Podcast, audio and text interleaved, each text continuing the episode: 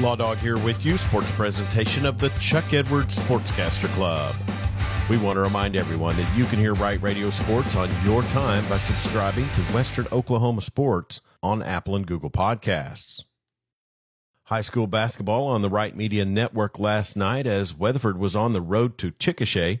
The Lady Eagles would lead by four points after one quarter and three at halftime, 24 21. They seemed to not be able to put distance between themselves and the Lady Chicks. They would remedy that in the third quarter. Now, runner and left side layups good by Brayley up in the foul.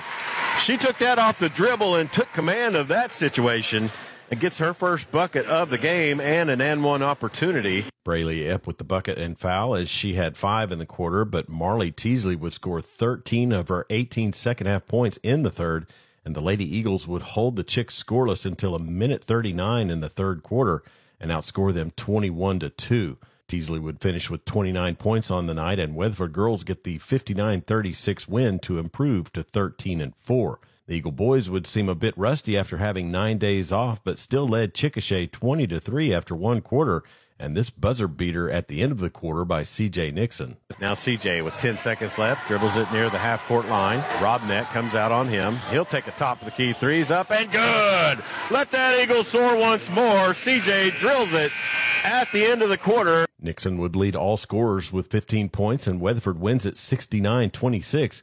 They improve to 16 and 1. Both Weatherford teams will be back in action Friday when they host Newcastle for homecoming. It was another chapter of an I 40 rivalry last night at the Tornado Dome as Clinton hosted Elk City.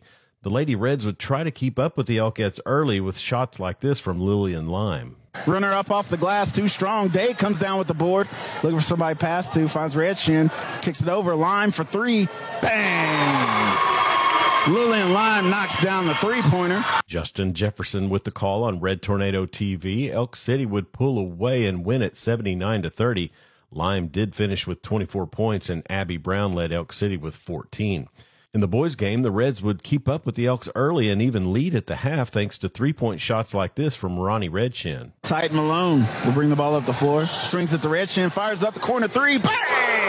Ronnie Redshin knocks down a three pointer, the third different Red Tornado to hit a three in this first quarter. Redshin would lead Clinton with 12 points, and the Reds would fall behind late and lose to Elk City 53 to 33. Clinton will be off the rest of this week and return to action next Tuesday when they travel to Newcastle.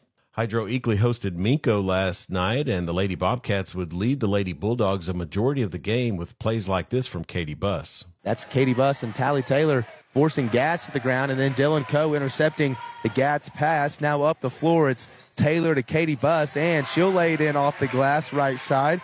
Luke Clement on the call on Bobcat TV as Buss would score 21 points for Hydro Eakly and the girls win it 40 to 30. In the boys' game, the Bobcats would trail Minco 36 to 23 at the half, but would come out strong in the second half and take the lead for good late in the fourth off this Carter Tharp bucket. Tharp gets around his defender, moves in the lane and lay it up. It's good. Went up over the top of Ashton Taylor, and the Bobcats lead it by one, 55 54. Minco would have a winning shot at the buzzer, but the officials would wave it off, saying the shot wasn't in time, and Hydro Eakly wins at 55 54. Kyton Triplet and Jace Pribble led the Bobcat scoring with 14 points each. Hydro Eakly hosts Calumet Friday night. And that's sports on this Wednesday. I'm Chuck Ramsey, the Law Dog. Sports presentation of the Chuck Edwards Sportscaster Club.